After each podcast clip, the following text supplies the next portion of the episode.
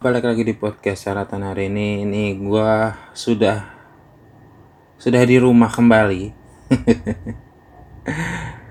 Udah udah beberapa hari di rumah. Uh, gimana ya? Gua udah kan gua nggak tahu gua pernah bilang gak sih di sini? Gue tuh sangat menikmati puasa jauh dari rumah gitu. Terlepas dari makanan yang gue makan itu terbatas karena ya kita juga harus berhemat dong tentunya. Ya terlepas dari itu ya mungkin emang keinginan dari lama yang akhirnya terwujud bisa bisa jauh dari rumah.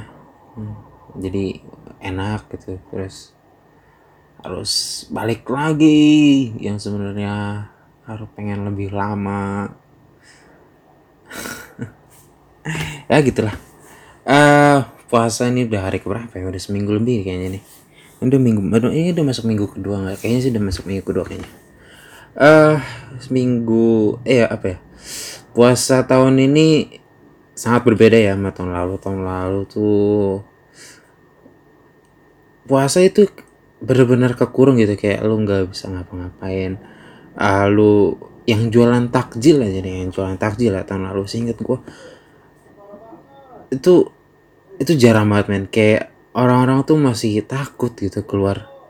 Buat beli makanan di luar tuh takut gitu. Ke pasar pun pasar pun sepi men. Pasar pun ya ya sesepi sepinya pasar sebenarnya masih rame sih maksudku. Tapi nggak nggak rame banget gitu loh. Masih ya bener-bener kerasa loh ke pasar aja berkurang. Itu tahun lalu ya masih tahun lalu. Sekarang takjil udah banyak lagi yang jual ya kalau misalnya dekat rumah gue tuh ada ruko gitu. Ruko tuh di depan ruko, ruko tuh banyak yang jualan takjil kan es buah lah. Banyak lah pokoknya banyak takjil takjil. Kebanyakan gitu. Yang beli juga jadi yang seperti normal aja kembali gitu ya. Pokoknya beda banget lah tahun ini.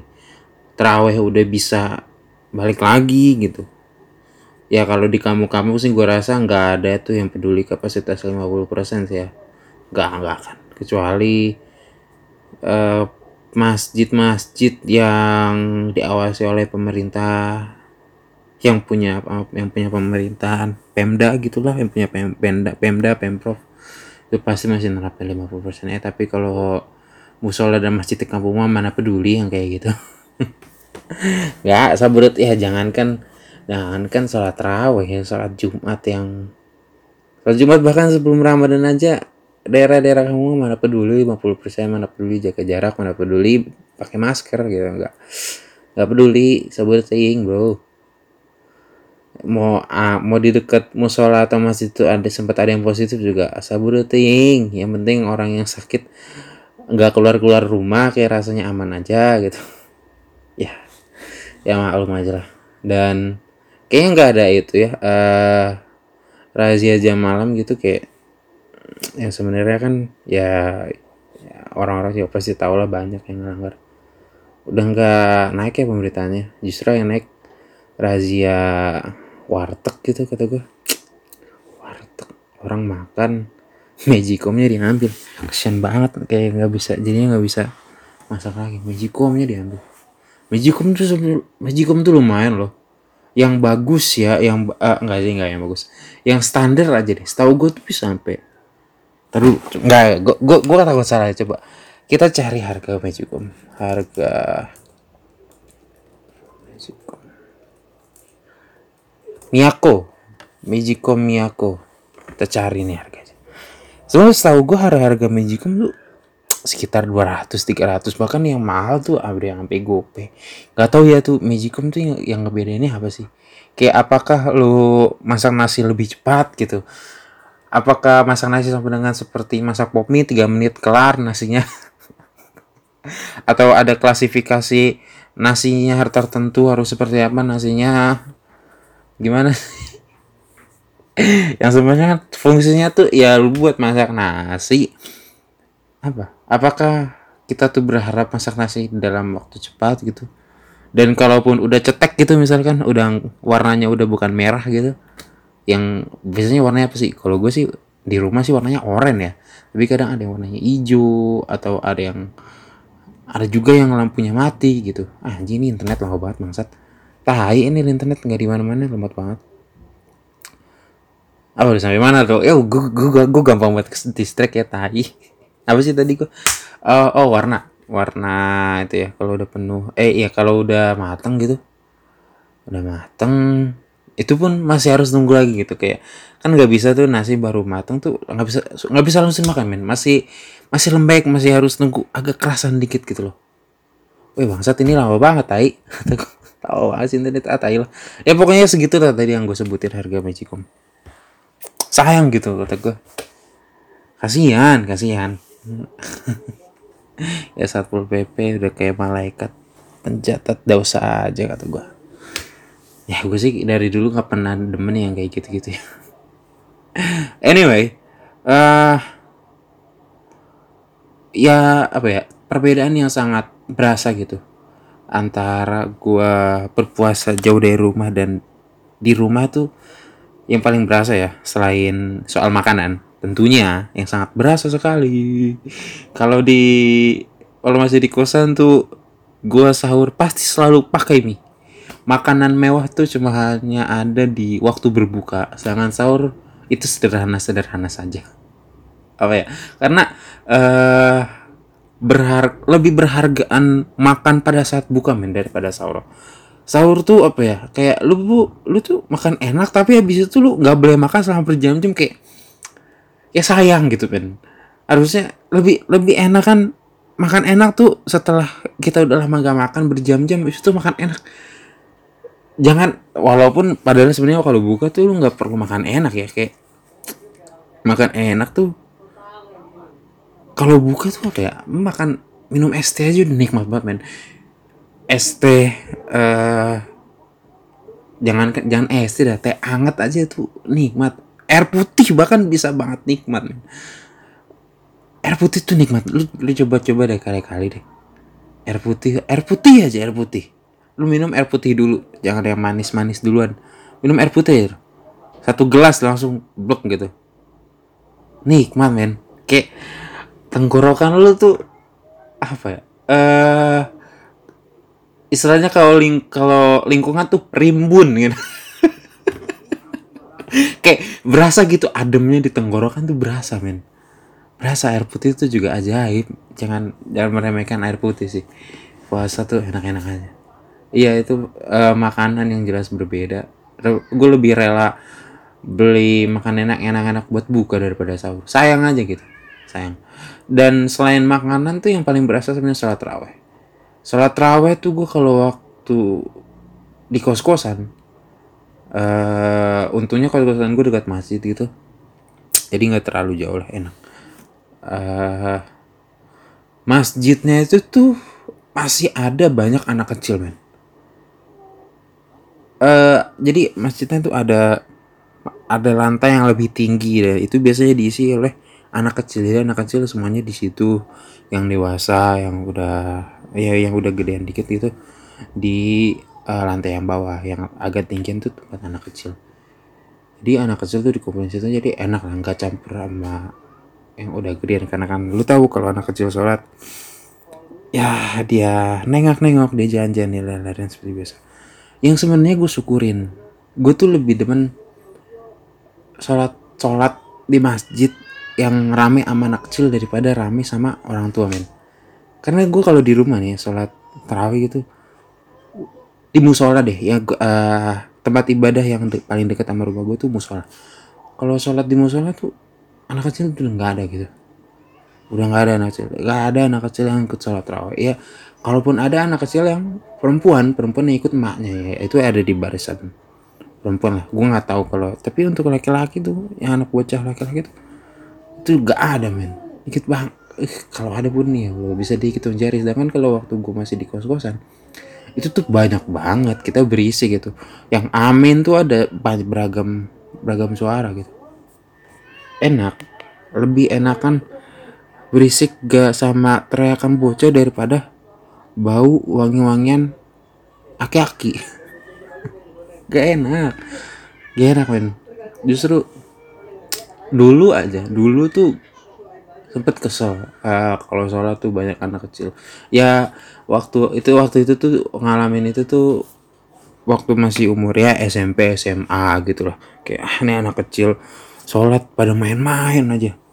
Orang bener dong sholat tuh jangan bercanda. Tapi di musik segini gue mikir ya ternyata lebih enakan suasana tempat ibadah banyak anak kecil main daripada kebanyakan orang tua. Karena ya itu satu bau wangi-wangi. Kayak ya lu tau lah bau wangian khas orang tua tuh udah ya Allah. Gue mau nyebut bau tanah kayaknya. Aduh gak enak banget men. Itu sih gue bersyukur banget masih ternyata gue masih bisa ngerasain tempat ibadah yang kerasa gitu banyak anak kecilnya yang kalau amin ada yang lebih cepat ada yang lebih belakang uh, yang sholat tuh sholat baru so, baru berdiri pas setelah baca al-fatihah. Atau sholatnya pas di rokat kedua doang. Pas raweh nih pas raweh. Bangunnya pas rokat kedua. Karena gue gue dulu juga suka begitu tuh. Males gitu kan. Uh, apalagi kalau misalkan imamnya bacanya lama. Aduh tuh udah paling tai banget kalau udah imamnya bacanya lama itu tuh kita gue kalau dulu ya dulu gue waktu kecil soalnya pasti di luar kan. Zaman gue tuh zaman gue tuh anak kecil masih banyak men. Jadi kayak yang, yang angkatan seumuran gue tuh banyak. Masih banyak yang sholat di musola ya ini di musola. Karena yang lebih deket dekat, sama rumah gue tuh di musola. Itu tuh banyak. Di jalanan kita di jalanan. Kita di luar.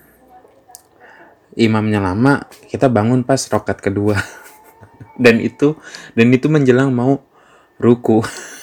Jadi kita nggak apa gitu Allah Akbar langsung Allah Akbar langsung langsung langsung ruku gitu. Nggak nggak baca al-fatihah nggak ya masih bocah lah. Dan asiknya ya anak kecil dulu tuh kita bisa main petasan men. Kalau sekarang eh gue jarang banget ngeliat anak kecil main petasan.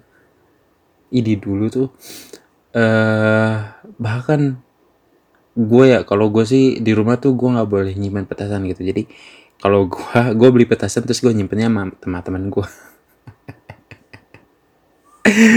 jadi beli petasan banyak gitu biar nggak usah beli beli lagi besok besokannya walaupun sebenarnya harus dijaga ya supaya nggak dingin. Kalau karena kalau dingin eh, nggak uh, bisa dinyalain gitu. Harus dijaga. Kita stok lah buat berapa hari gitu. Kira-kira aja. Ya anak kecil mah udah jago lah bisa perkiraan sendiri lah hmm, petasan kuat berapa hari gitu? Uh, jatah borong petasan mainin 30 menit sebelum ajan isya. Jadi kan uh, jeda antara ajan maghrib dengan ajan isya tuh kurang lebih ya satu jam lah. Kita anggap satu jam kurang lebih satu jam. Aduh sorry. Habis makan gue langsung rekaman gini. Kurang lebih satu jam. Jadi kita 30 menit pertama itu ada di rumah 30 menit kedua ada di musola udah berangkat di musola. Jadi 30 pertama itu kita udah makan udah sholat maghrib uh, udah kenyang lah pokoknya. Setelah kenyang kita keluar rumah bertemu dengan teman-teman beli petasan main petasan. Pokoknya sampai ajan. Sampai ajan isa udah berhenti tuh. Kita sholat. Asik gitu. Dan gue punya kenangan yang ini nggak akan pernah gue lupa sih waktu dulu dulu tuh ya uh, ya kita main-main main petasan gitu situasinya becek karena habis hujan. Terus di lapangan itu ada kayak besi-besi gitulah besi yang ditubuh-tubuh jadi tinggi. Uh, pengen main petasan nggak bisa dong karena basah.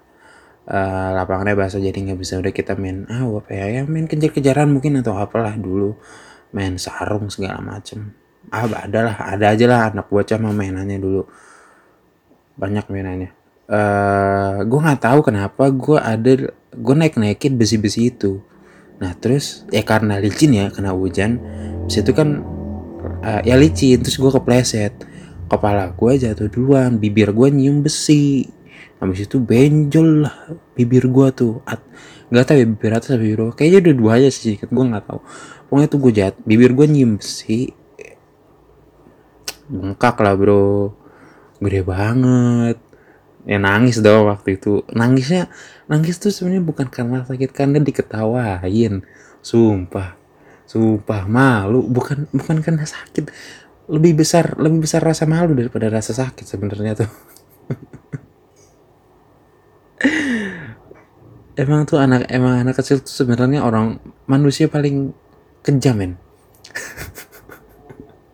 kalau gedean mah kita lihat temen gitu ya. Ya oke okay lah. Diketahui tapi masih dibantuin gitu. Tapi kalau anak kecil mah anak kecil tuh ngelihat temennya menderita ya kita seneng ya kita ketawain. Kita nggak punya kita belum punya rasa empati lah. Apalagi anak laki ya. Anak laki mah ya kita adu-aduan strong lah. Kuat-kuatan dulu mah ibaratnya. Itu udah uh, malu bibir benjol gede banget. Ma uh, eh, gue dan gue tuh orangnya ya uh, orang tua gue tuh orang yang sangat mewajibkan sholat raweh gitu yang padahal sebenarnya kan sholat sunnah ya. Jadi kalau sholat raweh tuh ya orang tua gue tuh semua semuanya sholat raweh nggak ada yang namanya sholat raweh itu di rumah nggak ada. Ya selama tempat ibadah masih bisa dicapai masih bisa kena jalan ya udah di musola aja ngapain di rumah orang ada musola kok jadi rumah tuh kondisinya ditinggalnya dikunci. Jadi gue nggak bisa nggak bisa balik tuh. Mak gue nggak mau sholat dulu sholat dulu. Ya udah udah tuh. Gue nungguin mak gue dulu sholat raweh nggak full juga kayaknya. Lupa gue kejadian seperti apa. Gue nggak sampai selesai ya balik habis itu. Besok besokan ya gue sholat raweh pakai masker biar nggak kelihatan. Dan itu dan itu terpelihara ya. Benjolnya tuh sampai lebaran men. Oh, ya allah malu men. Malu. Sakitnya mah nggak seberapa. Nggak peduli sih. Malu men. Malu diketawain. Gengsi anak kecil tuh gengsi bro. Takut nggak punya temen. Takut nggak punya temen dulu tuh. Itu gue nggak akan lupa sih. Menyedihkan banget. Kasih ya benjo mungkin itu penyebabnya kenapa mulut gue suka ngelelekin orang kali ya. Nggak ada hubungannya sih. Bisa-bisa aja gue terus lagi ya. Uh, gue ngerekam ini pas 21 April selamat hari Kartini yang I don't know ini ini statement lepas aja ya gue yang tiba-tiba berpikirkan aja. Uh, eh, gue ngerasa ya perayaan-perayaan gitu kayak hari besar kayak hari pendidikan nasional hari 17 Agustus kemerdekaan uh, hari Pancasila terus apa lagi yang biasa di ya pokoknya hari-hari perayaan yang hari belum nggak selalu tanggal merah. Yang dirayain di sekolah tuh pas lu udah keluar dari sekolah lu lulus gitu lulus SMA perayaan itu tuh nggak berasa gitu kayak ya lu kalau sekolah dulu kan kayak hari kartini ya pasti ada perayaannya anak yang perempuan pakai kebaya yang laki-laki pakai batik terus ya uh, momen hari kartini tuh selama sekolah tuh terutama SMA ya terutama SMA itu rasanya tuh manis gitu. Ad, mungkin ada yang manis terus ada yang sial karena melihat uh, gebetannya dekat dengan yang lain. Ya dia tidak bisa mendekati gebetannya orang yang dia suka. Terus kalah sama orang lain. Jadinya hari kartini males. Cuma main game di kantin dan melihat gebetannya itu dari jauh dekat dengan orang lain. Iya iya. Gue temen banget tuh ngeliat orang-orang yang kayak gitu kayak mampus lu mampus gitu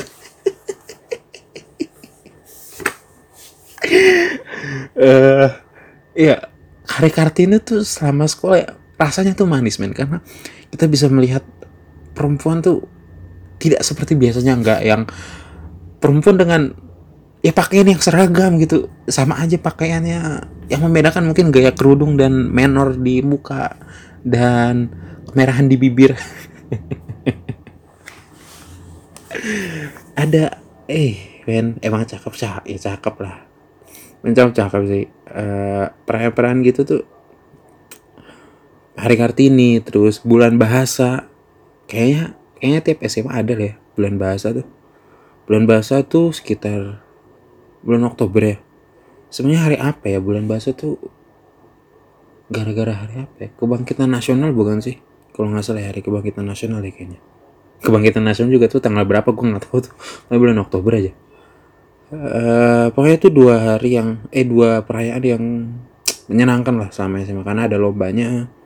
Sebenarnya gue lebih suka bulan bahasa deh bahasa sih daripada bulan kartini karena kalau bulan hari kartini tuh ya simply perempuan aja gitu yang terlibat. Sedangkan kalau bulan bahasa tuh ya kita semuanya kerja sama kayak bulan bahasa tuh gue sekolah ada lomba peragaan busana gitu. Jadi tiap kelas ada perwakilannya pakai pakaian ada terus kayak fashion show gitu catwalk. Ya gitu gitu deh. Gue sempet jadi korban dua kali gue. Jadi karena kan tiga tahun tuh. Jadi tiga kali gue dua kali. Mewakili kelas yang sebenarnya gue tuh nggak apa-apa gue tuh nggak apa-apa gue mau kayak gitu karena gue merasa cakep pada saat pada saat pakai baju. Cuman gue nggak demen didandanin doang men gue nggak suka kena bedak itu kayak ya aduh nggak bisa men gue masih kebayang gitu kayak aduh. Gue kalau waktu ada ada deko, uh, dokumentasinya gitu gue nyimpen masih nyimpen. Aduh kok gue mau ya gue dulu dikitin. Terus gue pakein lips enggak bukan lipstick sih apa ya namanya lip tint mungkin ya. Terus pakai eyeshadow. Ya, ya nggak tau lah ya pernak pernik muka itulah gue nggak ngerti. Aduh gue nggak demen main kayak gitu cuman gue terpaksa. Ya lah cuman nggak apa-apa. Ya hasilnya cakep cakep aja sih cuman nggak demen aja kayak gitu nggak demen gue makeup gitu ah uh, itu ya kalau lu udah lulus kuliah nggak nggak akan berasa hari seperti itu yang berasa tuh cuma hari libur udah nggak nggak ada nggak ada hari kuliah selat masa-masa kuliah yang berasa tuh cuma hari libur. Nggak ada hari-hari tanggal merah tuh nggak. Hari libur aja. Pokoknya tanggal merah apa pun. Itu yang saat paling menyenangkan untuk untuk anak-anak kuliah. Dan apa ya gue sempet terpikirkan gitu soal hari kartini. Kenapa ya? Kalau ah gue lupa nih. Mungkin ini uh, jalan dari Tuhan ya supaya apa yang keluar dari mulut gue ini nggak jadi hal yang kontroversi suatu saat nanti. Karena gue, karena yang gue pikirin rasanya kayak emang aduh ini akan menyinggung banyak orang pasti banyak yang kesel pasti banyak yang gak setuju. Ya ya. Mungkin ini caranya biar gue gak terkena masalah di masa depan. Cie, kayak kayak akan didengerin karena kayak akan ada banyak yang dengerin gitu ya. Bahkan ini udah sampai 70 episode lebih mungkin. Pada saat ini upload. Ya ya gitu deh. Iya. Udah gitu aja. Ini gue ngerekam iseng aja kayak. Ya mumpung, mumpung lagi apa ya? Mumpung lagi mood gitu uh, hitung-hitung dokumentasi gue beberapa hari baru balik. Dan lagi ada hot ya biasalah hari-hari kartini. Sebenarnya banyak ya kalau lo punya Twitter gitu. Twitter tuh sebenarnya kalau lo follownya orang-orang yang benar gitu orang-orang yang ngasih ilmu uh, akademisi ya kayak ah, siapa ya gue mau nyebut gue mau nyebut akun twitter gue tapi nggak mau jangan. Uh, lu sebenarnya follow itu deh follow berita di sebenarnya. Follow berita terus seleb tweet sebenarnya nggak semua seleb tweet sampah sih sebenarnya.